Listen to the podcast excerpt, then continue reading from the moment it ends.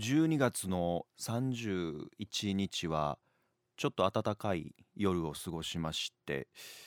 まあ私12月の30日も仕事があり1月1日はテレビの生放送がありということでしたので特に大晦日をこう重きを置いて考えていなかったんですけれども31日だけ休みでそしたら昼過ぎぐらいにですね、えー家族ぐるみで、まあ、仲良くさせていただいているある大阪に住むご家族のお父さんから「えまさか今日一人で過ごすの?」っていきなり LINE が来ましていやまさかとか言われても僕明日も仕事なんでとか思いながら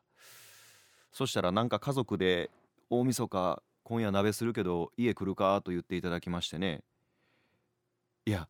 そんな一年で一番大切な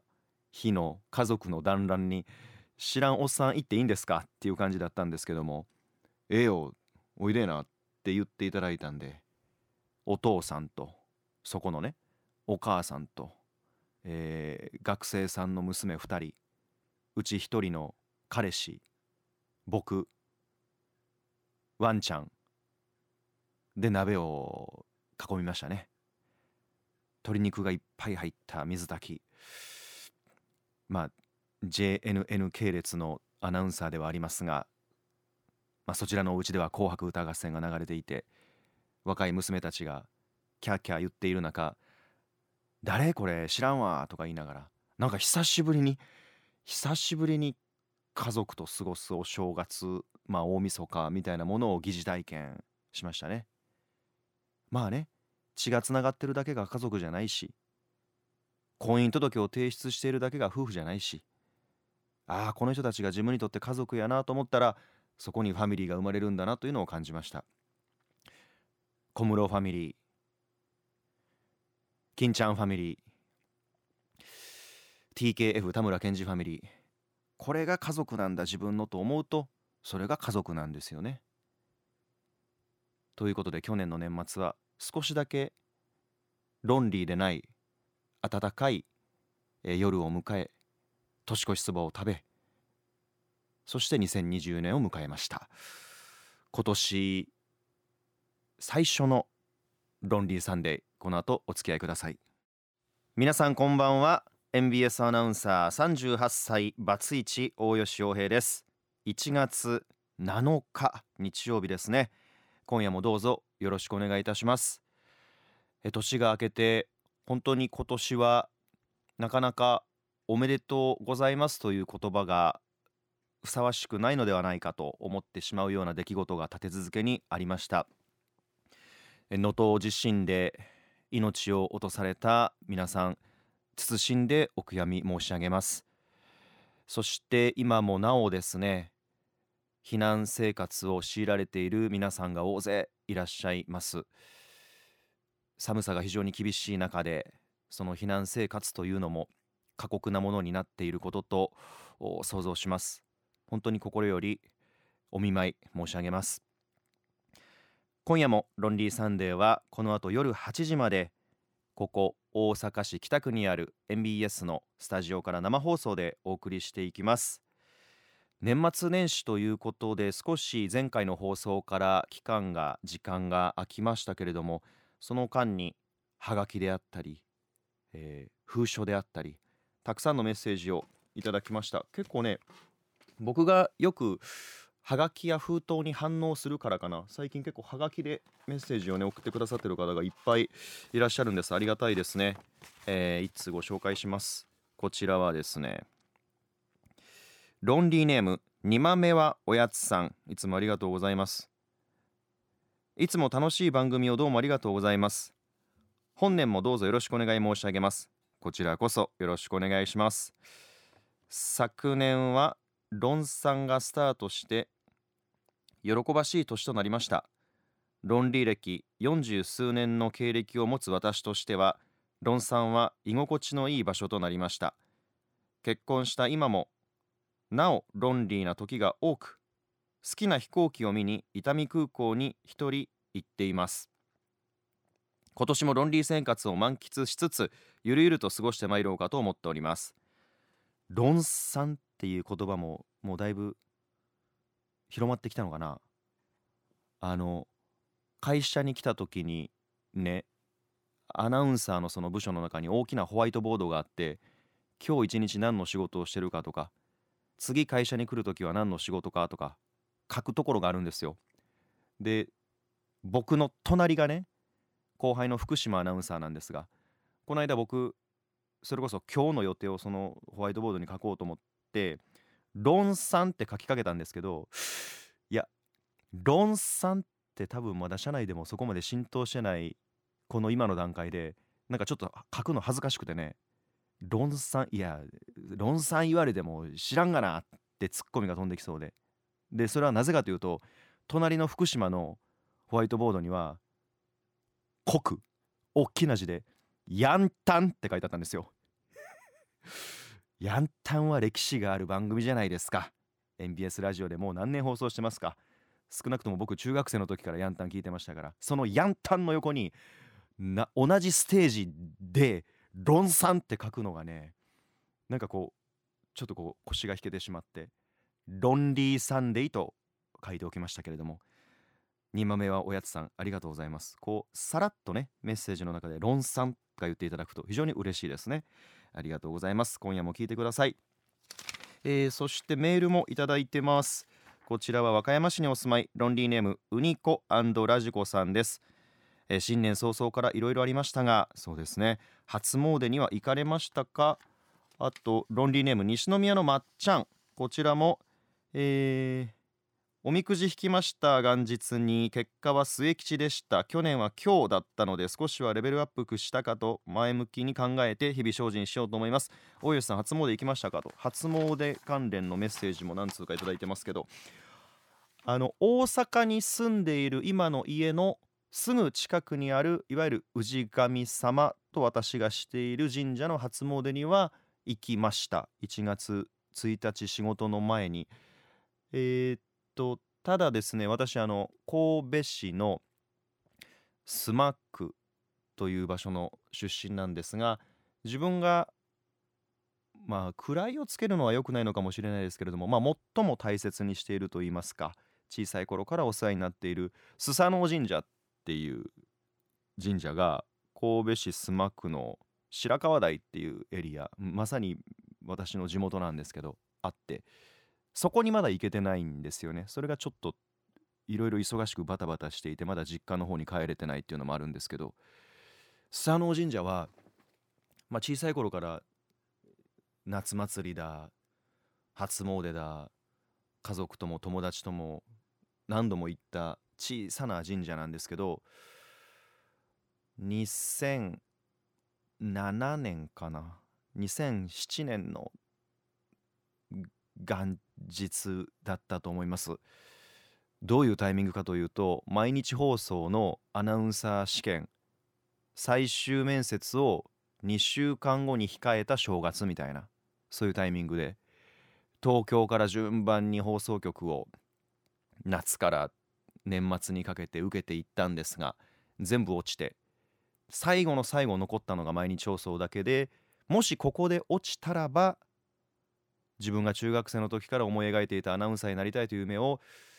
うん一旦諦めなくちゃいけないのかな？いやこのあと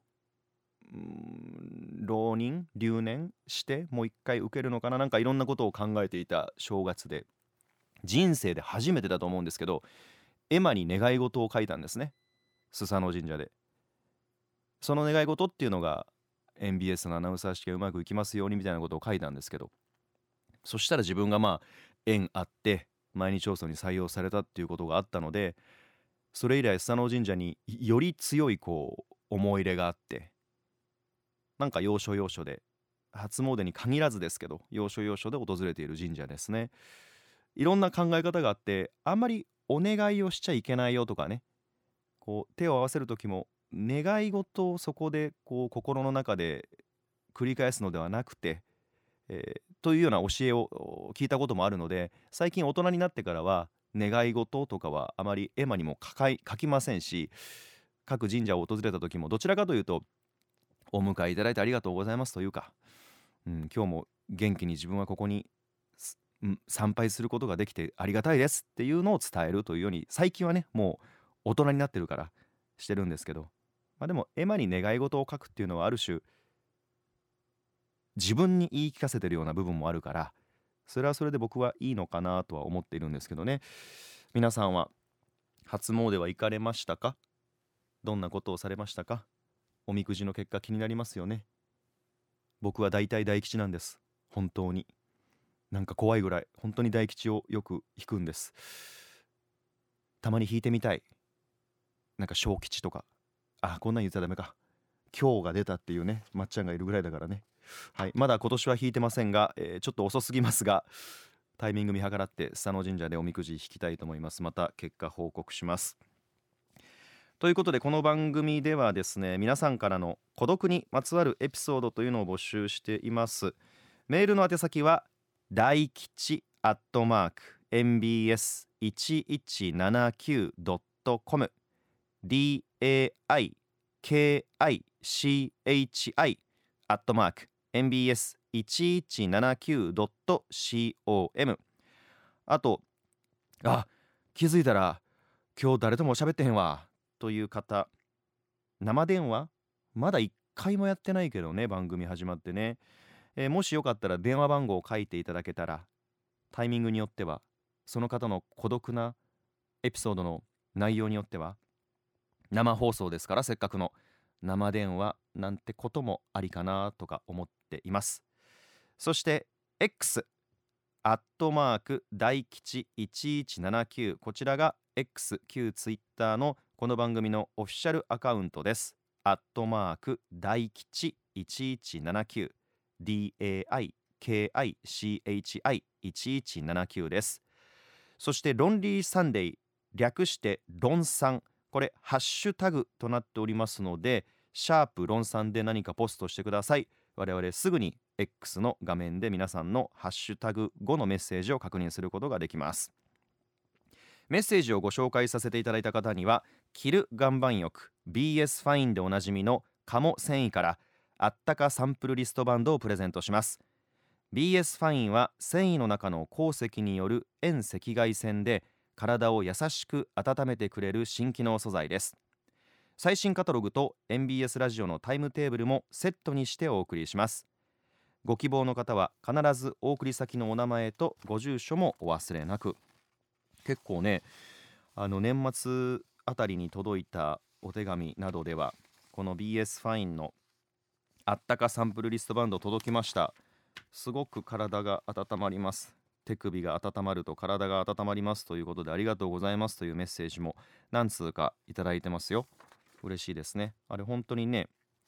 手首につけてるとそこだけじゃなくて体全体が温まるような気がしますので皆さんぜひねメッセージ送ってください。番組内で紹介させていただいた方にはサンプルリストバンドお送りします。ロンリーサンデーこの後もまだまだ続きます。ではまずはこちらのコーナーから参りましょう。一人でできるもん。お一人様大歓迎。ロンリー大吉が実際に一人で訪れたスポットや一人でも楽しめるグッズなどをご紹介するこのコーナーですが今週ご紹介するのはこちらです。会津屋のちょいセットこれであああそこのあれかってわかる人は日本橋の住人ですね。会津屋っていうたこ焼き屋さんご存知ですか？創業え昭和8年っておっしゃってたかな、うん、昭和8年から。あのお店曰くたこ焼き発祥のお店というふうに、えー、お店の看板などでもホームページでも歌っているんですけれども大阪多摩で会津屋っていうのが最初のお店なんですよね。でこの会津屋さんがナンバーウォークの中にあるんですよ。ナンバーウォークっていうとまあ、JR 難波駅あ JR じゃないやえっとだから大阪メトロか大阪メトロ地下鉄のね難波駅を降りてえずっと続く、まあ、商店通りですよね地下の商店通りで僕はですねあの食べて飲んでするのが大好きで正直ねもうね正月この年明け年末から年明けにかけてなんかウーバーイーツとかを家で食べまくってて3キロぐらい4キロぐらいかな太ったんですよ。まあでもこれ毎年のことで冬になると食欲が異常にこう増すというかね。でやっぱりあの、まあ、健康のことも考えてたまにですけどね。1週間にほんと1回行けたらいい。2回行けたら、え自分で自分を褒めてあげたい有森裕子みたいな。あの本当に自分が設定しているレベルは低いんですけれどもジムに通っていましてそれが難波のジムなんですね。でまあジムって言ってもそんなに僕も体育会系の人間ではないのでまあウォーキングマシンでちょっとジョギングしてうんちょっと腹筋してちょっとマシン使ってなんか胸とか腕とか鍛えて今日はここぐらいにしとこうかって割とすぐ諦めてジムを後にするんですが難波のジムに行った後に難波ウォークを通って日本橋の方にずっと抜けていきあこんなお店できたんだあここのお店リニューアルして大きくなってるとかなんか思いながら歩くのが好きで。で日本橋行ってしょっちゅう行ってるバーとかたまに一人で行っている、えー良心的な値段の、ま、町の寿司屋さんっていうのがあるんですけどそこでちょっと一杯二杯引っ掛けて帰っていくっていうのがなんか一つのルーティンで。ジムで運動してその後酒飲んで帰るっていうのは結局私は何をしてるんだろうこの時間はと思う時はあるんですけど あるんですけどこれが結構ストレス解消にはなってるんですけどその選択肢の一つが会津屋さんなんですよ。ナンバーウォークの中にあるのであのまあ雨が降ってても行きやすいですしすごく寒い日などでもまあそんなに億劫にならないというかねそこまでたどり着くのが会津屋ってあの会うという字人に会うという字に三髄の「つ」これで会津屋ですけど3番街にあるのかなでここの何がというとたこ焼きはですね大阪では珍しいんですかねあのソースとかマヨネーズとかを塗るタイプのたこ焼きではないんですね。というのもその和風だしが効いた生地この中にタコを閉じ込めたタイプのたこ焼きで一つ一つのたこ焼きそのものもそんなに大きくないんですよ。あの8個入りの割とこう大きいたこ焼きとかも最近一人で全部食べられないというかたまに買っていくこともあるんですけれどもまあ大体まあたこ焼き買う時ってね大体こう誰かと飲んだりご飯食べたり2軒目行ってふらっとじゃあ一人で家帰る時にちょっとええ感じのたこ焼きさん見見つけてしまってね。いい香りが漂っててね。ああちょっと一船買っていこうかなみたいなことが多いんでまあすでに何か食べてることが多いですけど最近ね8個入りのたこ焼き全部食べるのしんどくなってきてだいたい勝手に4個ぐらい冷凍したりするんですけどこの会津屋さんのたこ焼きはまあ和風だしの効いた生地なおかつたこ焼きも一つ一つが粒というかその玉が小さいのでなんか飲んだ後とかあ2軒目3軒目行った後とかでもなんていうかな苦なくペロリと食べられるそんな感じのたこ焼きなんです。でここのちょい酢セットあ酢が入ってるんだ。僕ずっとちょいセットちょいセットって店で言ってたけど今僕が喋ってるのを聞いて AD のナガピーがチョイスセットの写真をインターネットで見つけてくれたんだけどちょいちっちゃい「酢」が入ってんのね。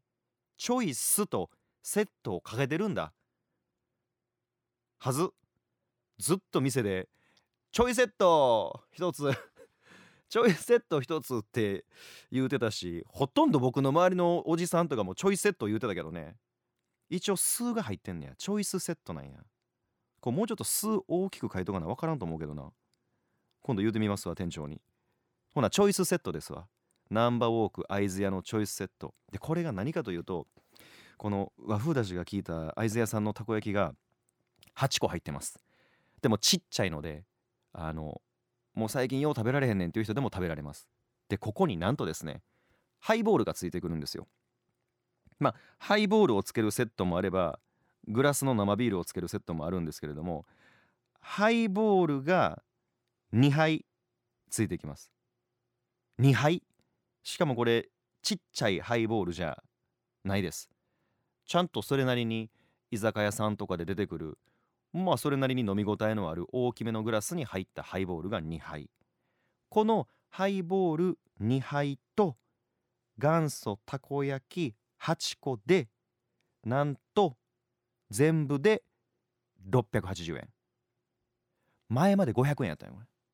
で僕最近も行ってきたんです。行ってきてメニューも写真撮ってきたんだけど。でも安くないですか？たこ焼き8個とハイボール2杯ですよ。だって今僕らいる梅田でもそうですけどハイボール1杯頼んだってだいたい450円ぐらいしませんか？安い。たまに謎のハイボール50円とかいうねハッピーアワー的な店はありますけどでも言っても400円前後はしますよ。そこに店の看板メニューのたこ焼き8個で680円。でただ1個あの僕はこれは個性やと思っていて逆に楽しんでるんですけどやっぱり激安セットなのでできるだけその人の稼働というものも最小限にしたいという店の思いがあるのかこのハイボール2個は同時に出てきます。だからセット頼んで最初の1杯飲んでたこ焼きに3個残しといてほんじゃ2杯目お願いっていうシステムではないんですよ。もうこのチョイスセット頼んで、あじゃあ僕ドリンクハイボール2のセットにしますって言ったら、ハイボール2杯とたこ焼き8個が同時にドンって出てくるんですよ。まあでもなんかこれがちょっと大阪らしいというか、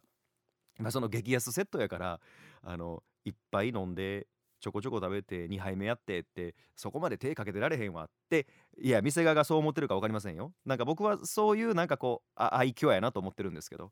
これもなんかね大阪っぽくてね同時に2杯出てくる店ってないでしょあんまり。すごく好きであのしょっちゅうジムの帰りに一人で立ち寄りたまにいやもう今日大した運動もしてへんしここでハイボール2杯飲んでもたらもう先走ったの全部チャラやでとか思いながらもあでも美味しそうやなたこ焼きを持って入ってしまうのがこの会津屋さんの、えー、チョイスセットなんです。お店自体もねテーブルがまあ23択ぐらいかな。でカウンターもあって結構一人で入ってこれる人多いですよ。僕最後にえっと去年のだから年の瀬に行きましたけどその時は女性一人で、えー、たこ焼き食べて一杯ビール飲んで帰っていくみたいな人もいらっしゃいましたしなのであのお一人様大歓迎と店が歌ってるわけではないですけれども非常に入りやすい。で入ったら僕はぜひこのチョイスセット、えー、確かブラックニッカやったと思います。のハイボール2杯たこ焼き8個、えー、これで1000円で十分お釣りが来る。なんならもう1個たこ焼き食べられるぐらいのお釣りが来る。ぜひねお一人でね難波に出かけた際には試していただきたいと思います。知らんかったわ。ちょいセットやと思ってたらちょい数やってんね。ちっちゃい数が入ってるみたいです。皆さんもぜひお一人様スポットやグッズ明日ら教えてくださいね。こんな場所でこんなお一人様楽しめる場所ありますよみたいなのがあったらどしどし、えー、送ってきてください。一人でできるもんのコーナーでした。大吉洋平のロンリーサンデー。メールの宛先は大吉アットマーク mbs1179.com daikichi アットマーク mbs1179.com 番組公式の X とインスタグラムもやってます。ハッシュタグカタカナでロンさんで投稿してくださいね。メールいただいています。和泉市にお住まいのロンリーネームママレモンさん。大吉さんこんばんは。こんばんは。私は子供が1歳の時にリトミック教室で知り合ったママ友がおります。うん。ママ友としてじゃなく自分の友達として一生付き合っていきたいと思える数少ない人の一人だったのですが私の捉え方かもしれませんが去年ちょっとした裏切りと思える行為がありました。ほう。ちょうど3月に息子が義務教育を卒業するのでこれを機にママ友全員との関係をリセットしてしばらく一人でのんびりするのもありかなと考えています。へえ。いいんじゃないですか？どんな裏切り行為があったかは僕は分かりませんしまあこういうトラブルっていうのはねあの一緒にしちゃダメかもしれませんが私も離婚を経験してますからねそれぞれから聞いたらまたそれぞれの言い分を聞いたら えー、何が悪くて何が正解かってよく分からなくなってくるものじゃないですか。ね両者の意見を聞いてあ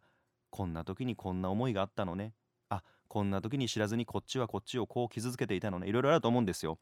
なのでこういうトラブルってまあもちろんねロンリーネームママレモンさんがそう思ってらっしゃるけれども向こうはまた違った思いまあいろいろあるのかもしれないけれども少なくともママレモンさんが裏切りそういった行為を受けたと思うのであればなんか僕は人生というのは長いような短いようなでも本当に最近よく思うことなんですけど自分のことをね大切に考えてくれない人それはその恋愛関係とかそういうものじゃなくて職場でもそうですし友達でもそうだし、まあ、親族とか家族でもそうだと思うんですよ。自分のことをあんまりこう大切に考えてくれないなこの人あんまりこの人にとって自分は大切な存在ではないなっていうそういう関係というのは別に整理していってもいいんじゃないですか？と最近は思ってるんですね。どっちかっていうと僕も学生時代からもそうだしこういうマスコミみたいな世界に入った最初の頃ってとにかく広く広くしかし薄く薄くなんかもうクレープの生地のように広く薄くいろんな人脈をって思ってた時もあったんですけどでもうんなんというかなみんなやっぱり大切にされるべきだと思うんでね。友達関係でも何でもそうなんだけどあれなんか私見返りを求めるとかそういうことじゃなくてなんか大切にされてないよな。なんか雑に扱われてるよな。あのこのグループからとかね。例えばその組織からとかね。そう思うんであればそういったことに傷ついてる時間とか悩んでる時間っていうのはそれぞれの人生でもったいないじゃないですか。ならば自分のことをすごく大切にしてくれる。だから自分も大切にしたい。友達とか上司とか後輩とか学校とか習い事とかそういうところにもっと重い時間を置いた方がいいなっていうのを最近思っているので何があったかわからないですけど、えー、息子さんがもう中学卒業するっていうことなのかな。じゃあ今までめんどくさかったさママ友とのさ 行きたくもないお茶会もあったのかもしれないけれどもわかんないですけどね。リセットしたいって思うならいいと思いますよ。ね。ちょうど新年だし。でそのバッサーリセットしたらまた戻るのが大変かもしれないけれどもなんかこうふわっとフェードアウトしていきもしママレモンさんがまたああの人たちと会いたいなあの人たちにまたこう相談でもしたいなと思え思うことがあるのであれば別に戻る術だってきっとあると思いますしね。うん。いいと思います。一人でのんびり。まあそんなもんですよ。ねあんまり、えー、深く考えすぎず気楽にいきましょう、えー、ママレモンさん BS ファインのあったかサンプルリストバンドお送りします。では続いてはこちらのコーナーです。今年もやりますよ。僕が出会った奇人変人。私がアナウンサー人生16年の中で、えー、取材を通して出会った方々などリスペクトの意味を込めて奇人変人自分の記憶に強く残っている方々を紹介するコーナーでございます。今週はこの人山本由伸投手。野球詳しくない僕がちょっと高いハードルを今から超えようとしておりますが山本由伸選手投手というともう今やメジャーリーグベースボールロサンゼルス・ドジャース所属のプロ野球選手ですよね、今まではこのコーナーでは私が直接話をした人であったり私が直接お世話になってきた人などを紹介してきましたが山本投手に関しては僕は取材というフィルターを通して近くまで行ったことはありますが直接お話をした人ではありません。ただですねどうしてもこの新年初めの、えー、僕が出会った奇人変人ではぜひ山本投手の話をしたいなと去年から思っていまして実はその去年の12月28日にね、えー、メジャーリーグのドジャースへ移籍するということで会見をロサンゼルスから山本投手がして大変なニュースになりましたよね。25歳12年で総額462億円の契約。で私はですねあの会見があったその日に山本投手のふるさとである岡山県備前市で山本選手に近しい人々にいろんな話を聞きました。それと同時にですね去年の3月には WBC があったじゃないですか。日本は。世界一に輝いたわけですけどその時本当にありがたいことに私はまあ取材陣としてマイアミに入っていて WBC では準決勝のメキシコ戦そして決勝のアメリカ戦これ両方ともローンデポパークというスタジアムの中で取材をしながら観戦をしたんですよね。山本選手はその WBC のメンバーです。で山本投手の印象で言うとやっぱりその準決勝のメキシコ戦6対5で日本が逆転勝ちしたんですけれども3点取られたところから5回から山本投手は登板してまあいわゆるその反撃の流れを作ったというふうにその後いろんなメディアでも評価をされていました。8回途中降板するまで合計4つの三振を奪いましたね。で最後は村上選手がツーベースヒットを打って2人がホームに帰ってきて6対5のサヨナラ勝ちと。であれ僕ローンデポパークっていうその大きい球場で見てたんですけれどもだってメキシコが最初3点取ったんですよ。で次日本3点取り返して同点になってでもメキシコまた2点取ってで日本1点取ってで最後村上のツーベースヒットっていうもうトイレ行く暇ないんですけどっていうね試合展開だったわけなんですよあれ。で山本投手があの WBC が終わった後のある新聞のインタビューでも語ってたんですけどそのローンデポパークというそのスタジアムの雰囲気が独特でしたと例えばメキシコ戦の時のメキシコのファンこれは本当に熱狂的で耳元でずっと叫ばれている感じでしたってご本人は語ってるんですよね。でおっしゃることがとてもよくわかるんですよねスタジアムにいた立場としては。メキシコをあのタイミングで応援しているのはメキシコだけではなくてマイアミっていわゆるそのラテン系ヒスパニック系の人々も多く住んでいる場所なんですよね。海を挟んだ向こうはプエルトリコです。なのでアメリカっていう、まあ、ある種白人が強い大陸の中でお父さんの代おじいちゃんの代おばあちゃんの代お母さんの代えヒスパニックのコミュニティとして生きてきた人たちが大勢いるわけでその人たちはメキシコが頑張ってるんならスペイン語を話す俺たち全員はメキシコを応援するぞっていう気持ちになってるんですよ。だから決してローンデポパークでメキシコに声援を送ってるのはメキシコ人だけじゃなくてありとあらゆるルーツを持った全米にいるそのスパニヒスパニック系の人たちなんですね。だからこの番組でもラテンの曲のコーナーありますけど本当にね巨大なクラブと化したそんな雰囲気でダーンダカダーンの太鼓がいろんなところで鳴る聞いたことがあるスペイン語系の音楽が鳴る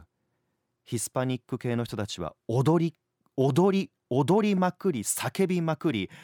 えー、高い声を発し手を叩き足踏みをしとにかくこれは野球観戦かっていうような雰囲気で見てるんですよね。じゃああの WBC のメンバーの中にはそういうそのメジャーの空気を知っている大谷選手がいたりダルビッシュ選手がいたり力強かったと思いますよ。だって日本の選手で初めてあのアメリカ人だヒスパニック系の人たちだあの大きな歓声の中で試合をするってまた日本で試合をするとは違うプレッシャーや動揺があったと思うんですよね。でその山本投手のその好投ぶりというのを WBC で、えー、見たその思いも重なってやはり12月28日ドジャース移籍会見の時に湧く地元というのは去年1年間の取材を通しても僕は非常に印象的でした。いろんな山本選手に近い人々に会ったんですけれども例えばなんですけれどもあのオリックスの頓宮選手いらっしゃるじゃないですか。頓宮優馬選手。山本選手と頓宮優馬選手は同じく岡山県備前市がふるさとのしかも実家が隣同士の幼なじみなんですよね。その2人がプロ野球選手になりしかもオリックスという同じ球団で選手になるっていう本当にこうえあアニメや漫画の世界のようなあことが起きてるんですけれどもその頓宮優馬選手のおじさんが今も備前市にいらっしゃいまして小さい頃からの頓宮選手も山本選手もよく知っている少年野球の頃から指導もしていたそのおじさんにね話を聞く機会があったんですけれどもあの、まあおじさんももちろん今朝の会見見て、えー、本当に嬉しかった。そんな言葉を我々に教えてくれるんですけれども結構なんか印象的だったのが山本選手が小学生の時に、えー、全国大会にキャプテンとして行く機会があった。その時のその小学生の全国大会の開会式だったかな閉会式だったかなどっちかのゲストが、えー、元プロ野球選手で今解説をされている古田敦也さんだったんですって。で山本由伸さんは当時小学6年生です。なんかの抽選にあたって古田さんと写真を撮ったことがあるんですって。その頓宮優馬さんのおじさんの拓也さんによると。でその時のことを振り返りながら頓宮選手のおじさんの拓也さんが「だってあの時小学生だよ」と。よしが。よしって山本由伸さんのことですよ。よしが小学生で古田と古田さんと写真撮ってんだよ。でもその小学生が今度メジャーリーガーになってその山本由伸の活躍を古田敦也が日本のテレビで解説する日がきっと来るんだろうねと。そう考えると本当に何が起きてるんだろう？って思うよね。っておじさんがちょっとこう目頭熱くさせながら話す姿がなんかね私も全然関係ないのにうんなんかあの地元の人のような気分にねなってしまい。で同じ日に山本選手が小学生の時に所属していたそのチームの監督大江さんっていうんですけどその監督にもお話聞くことができて今も仲いいんですってあの山本さんがまあもう今メジャーのね、えー、方に行ってしまってるわけだからなかなか難しいかもしれないですけどお正月には地元に帰ってきてみんなでホームパーティーをする中ですよなんていうことを大江監督は教えてくれたんですけどあの小学生の時の山本は泣き虫でねと負けたり打てなかったりしたらよくあのなんか隠れてしくしく泣いてるような子だったんだよとその子があんな風に化けるなんて本当に思ってなかったと。だから今朝の会見見てもそうなんだけど本当に無理せず怪我のないシーズンに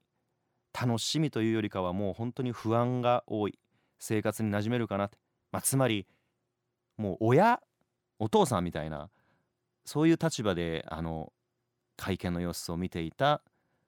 小学生の時の監督も同じく岡山県備前市にいるわけですよね。ちなみにその大江さんがおっしゃってたんですけど山本由伸投手がロサンゼルスの会見で冒頭英語で「グッドアフタヌーン」って始まって英語でお話をされてたと思うんですけど大江監督曰くですよ。多分あれはお姉ちゃんが考えた文章じゃないかななんてことをおっしゃってましたね。お姉ちゃんがすごく英語が上手なんですって。で1年かちょっとぐらい前にまあメディアも山本選手のメジャー行きを少しずつこう伝え始めたというかこう予想し始めた時に大江さん直接山本由伸さんにそろそろ英語の勉強した方がいいんじゃないの？なんていうちょっかいをかけたらしいんですよ。じゃあその時に本人は明言はしなかったけどいやしてますからみたいな空気を出したんですって。でその時に大江さんはおおこれはと思ったらしいんですけどお姉さんがとにかく英語が上手なのできっとお姉さんにもいろいろ聞いたんじゃないかと。あの世界中に発信されたスピーチはお姉さんが考えたのかもしれないというのがまあ実際分かりませんけどね。大江さんの読みで岡山県備前市で小学生泣きながらボールにバットに食らいついていた小学生が高校野球を経てプロに行きそしてメジャーに行くその少年の夢っていうのがまだまだ続いてて広がっていってるんだっていうこの空気を備前で感じた時になんかただならぬとてつもない勇気をもらいましたね。2024年まだ始まったばっかりですがメジャーリーグという意味では僕は本当に山本由伸投手大注目。怪我のないし怪我のないシーズンで大活躍をぜひ期待したいと思います。え来週は誰の話になるのかな？今週の私が出会った奇人変人でした。MBS ラジオ大吉洋平のロンリーサンデー配信で聞いてくださっているロンリーさんいつでもお好きな時にこの番組を聞いてくださいね一緒に温め合いましょう La música de hoy de Yojecito. Hola amigos, ¿cómo están? Que comience la fiesta. ということでここからは私が大好きなラテンミュージックをお送りするコーナーです今日はですね私が勝手にもうロンさんのロンさんファミリーの一人だと思っております。えシコラジでおなじみのミッツさんが教えてくれたミッツマングローブさんが教えてくれた曲なんですがアバの一曲アバというとスウェーデンのポップグループですね。1974年から1982年にかけて世界中の音楽チャートを彩ったユニットですけれども男性と女性4人組、えーまあ、ミュージカルの「マンマミーヤ」とかね映画もしくは劇団四季ブロードウェイで見たなんていう方もいらっしゃるかもしれないけれどもアバの曲がたくさん使われていますよね。そんなアバ実はラテンアメリカでもそのラテンアメリカ市場でも非常に評価を高くされていて人気でスペイン語の音楽も出しているんですって。でそれをミッツマングローブさんが、えー、去年の暮れに教えてくださいましてえアバって英語と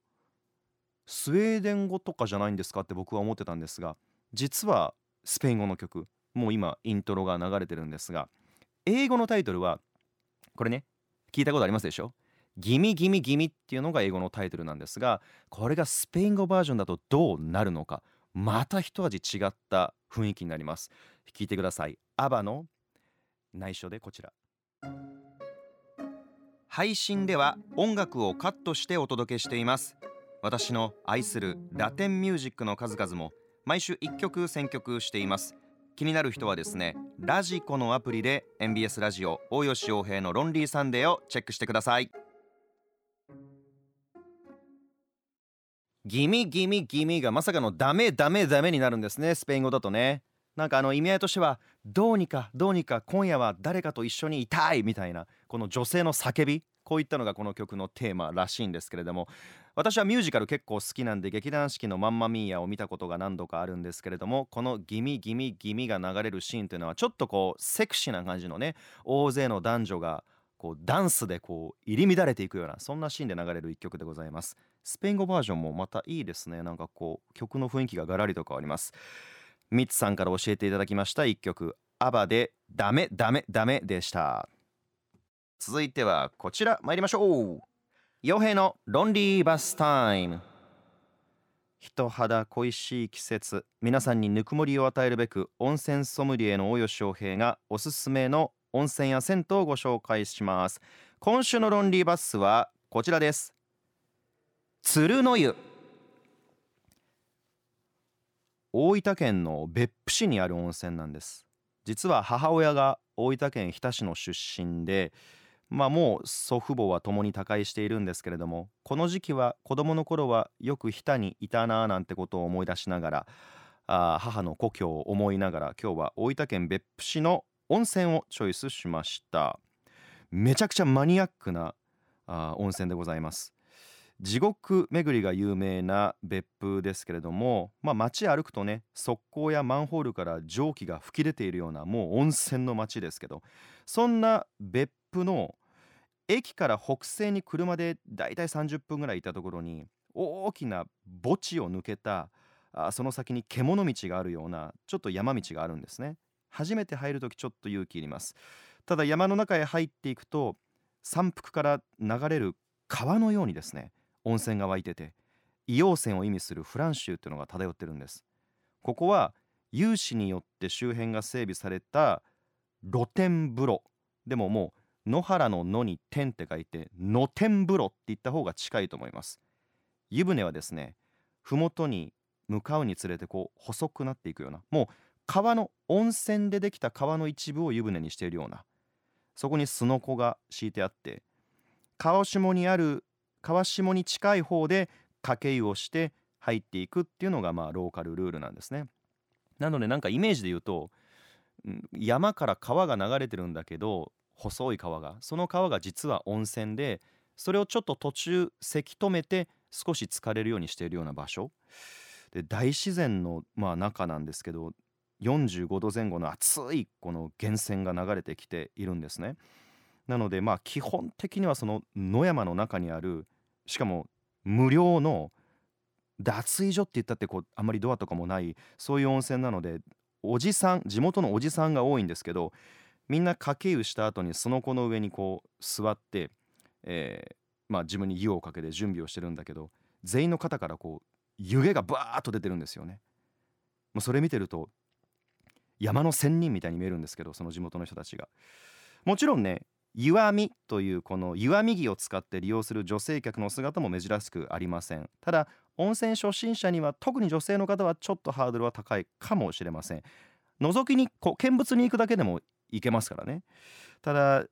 温泉大好きな特にこういうちょっと一味も二味もこう癖があるような温泉が大好きな私にとっては、えー、大分に行けば別府に行けば必ず訪れる温泉の一つです。鶴の湯。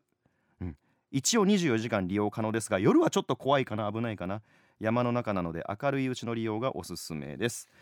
ロンリーネームまどかさん大阪市城東区の方。この間紹介してた京橋にあるユートピア白玉温泉行ってきました。日本酒ゆず湯とても良かったです。ありがとうございます。また来週も聞いてください。